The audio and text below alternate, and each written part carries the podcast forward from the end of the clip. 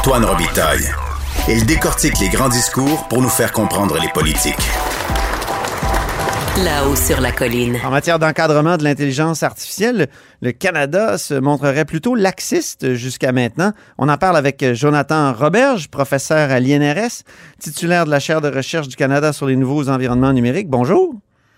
Bonjour, M. Robitaille. Alors, est-ce qu'on est laxiste, euh, nous, euh, par rapport à l'Europe, par exemple? Euh, vous écrivez dans le Globe and Mail, parce que c'est ça qui m'a donné le goût de vous parler. Vous avez un texte bien intéressant dans le Globe and Mail qui s'intitule Canada is gambling with its leadership on artificial intelligence. Est-ce qu'on prend un risque en se privant d'une approche solide basée sur les droits? Ben, effectivement, il y a une différence qui, qui semble marquée entre l'approche européenne et, l'approche canadienne. Et ça a apparu la semaine dernière parce que les, temporellement, les, les deux démarches ont, été exposées en même temps. Euh, mais la, la, proximité temporelle là, cachait assez mal la, la, distance intellectuelle. Et les Européens, eux, ont une démarche qui est robuste, qui veut instituer un rapport de force, et, notamment avec les, acteurs de la Silicon Valley, les acteurs américains des, femmes de ce monde. Et, et, c'est aussi une, approche qui est basée sur la, la, promotion d'un cadre qui est contraignant, qui est un cadre interventionniste dans lequel l'Union européenne veut dire, nous, on veut réguler euh, de manière euh, soutenue euh, le développement de ces technologies-là. Au Québec, au Canada, on, a, on est davantage dans une démarche qu'on va dire hésitante, sinon complaisante, dans laquelle on, on avance, on recule, on, on essaye de, on essaie de fait depuis une dizaine d'années de se targuer d'être un, grand leader là. Euh, une plaque tournante. Une plaque tournante et un leader euh, moral même. Et, de fait, ça cache assez mal l'idée que l'hésitation, elle est perpétuelle. D'un côté, la promotion d'une industrie, et c'est vraiment ça. Oui. Et euh, en parallèle, une défense franchement plus molle euh, des citoyens.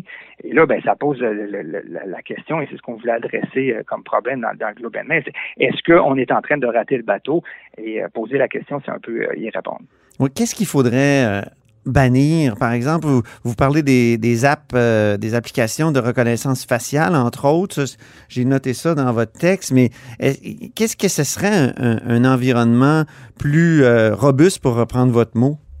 Mm ben, il faut dire qu'on ne réussira jamais à tout réguler dans le numérique et le développement technologique est trop rapide pour qu'on ait une solution définitive. L'approche européenne est une approche de dire on va on va euh, changer le cadre euh, législatif au fur et à mesure que les technologies vont évoluer. Et à ce moment-ci, on va développer quatre niveaux de risque ou de, de, de, de compréhension du risque, des plus minimes, hein, qui, ont, qui auront besoin juste d'être dit aux, utilisateurs, par exemple, jusqu'à des niveaux inacceptables qui devront être bannis. Et là, là-dessus, euh, l'Union européenne est ferme. Il y aura des interdictions euh, radicales, entre autres des applications qui devraient, qui auraient pour but de leurrer les utilisateurs. Ça, ça peut pas être permis. des applications qui sont euh, du type chinois un peu, là, euh, score social, euh, ah indice de réputation numérique, sont des applications de surveillance pure et simple. ça, ça doit être banni.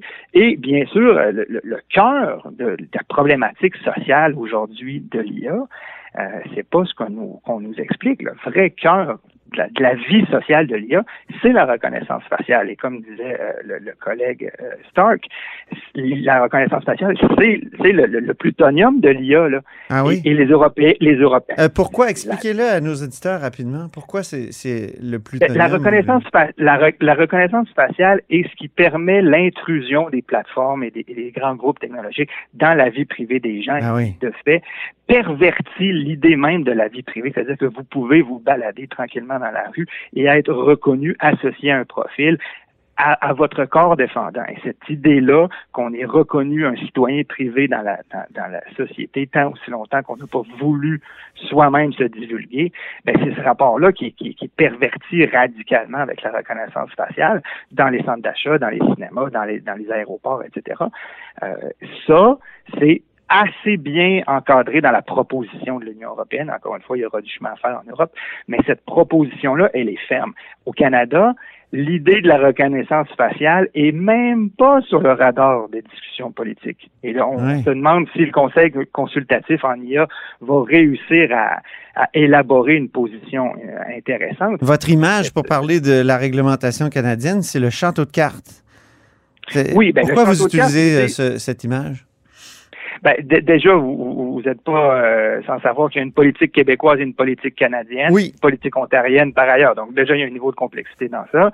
L'autre chose, c'est qu'on y va de petites mesures en petites mesures. Donc, par exemple, on donne, on donne des millions pour euh, des écosystèmes, soit celui de Montréal, soit celui de Toronto en particulier.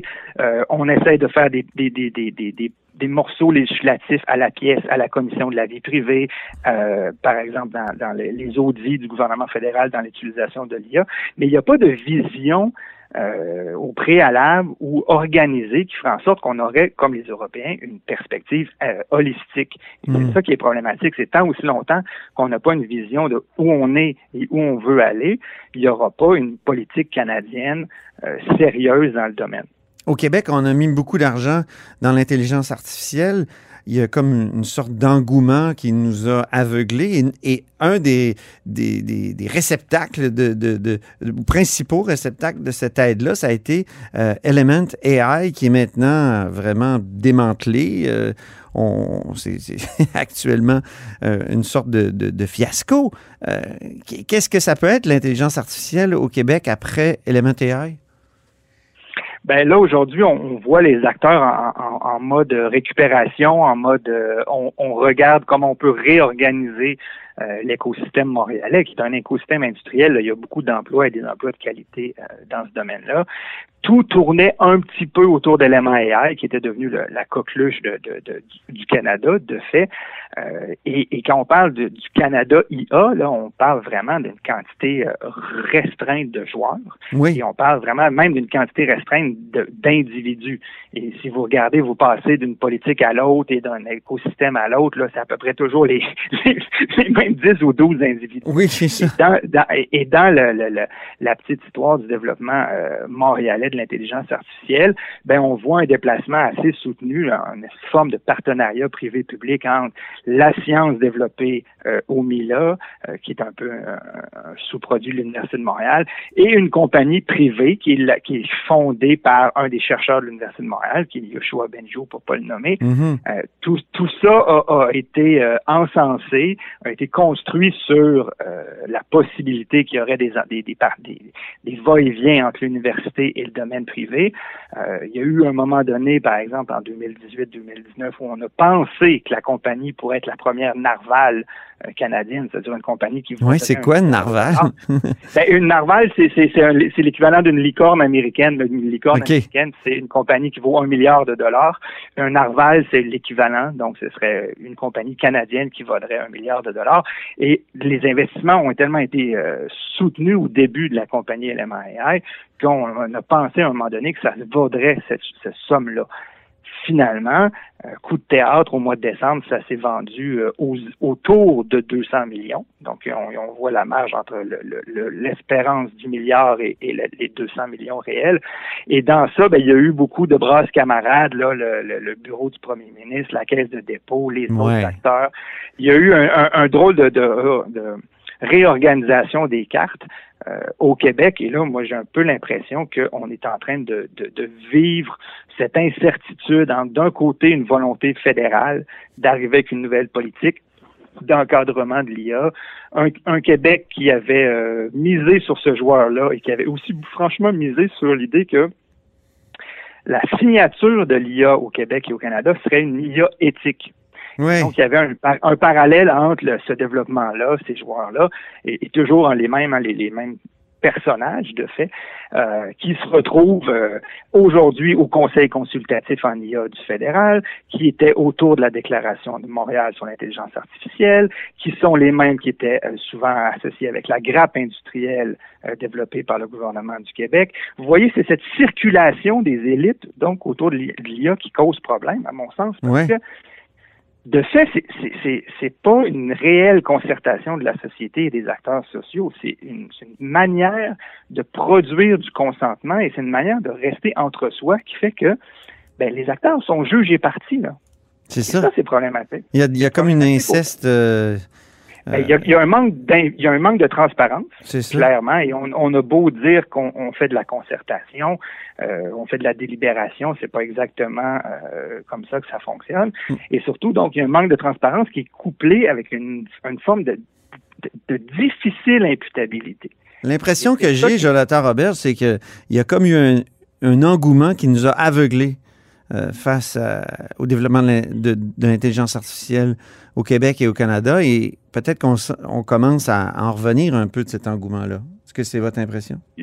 il y a eu quelque chose effectivement comme une volonté de faire vite et de faire grandiose et euh, souvent, ben, euh, ça, ça, ça, arrive. Dans le, domaine de, des plateformes et du numérique, c'est un domaine où l'économie est, est, est, assez euh, agressive, hein, si vous me passez l'expression, dans lequel les fusions et les acquisitions euh, sont monnaie courante. Et donc, une compagnie québécoise comme Element soit vendue à une américaine comme ServiceNow, c'est de l'économie. Hein. À, quelque part, on peut être pour, on peut être contre le capitalisme, mais c'est pas une question morale.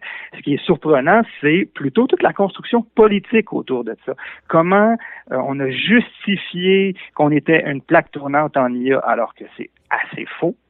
Comment on a justifié qu'on était des leaders mondiaux en IA éthique alors que c'est assez faux parce qu'on n'a pas la capacité de réguler, mais c'est pas simplement qu'on n'a pas la capacité de réguler, c'est qu'on n'a pas la volonté même de réguler ni au gouvernement du Québec ni au gouvernement fédéral.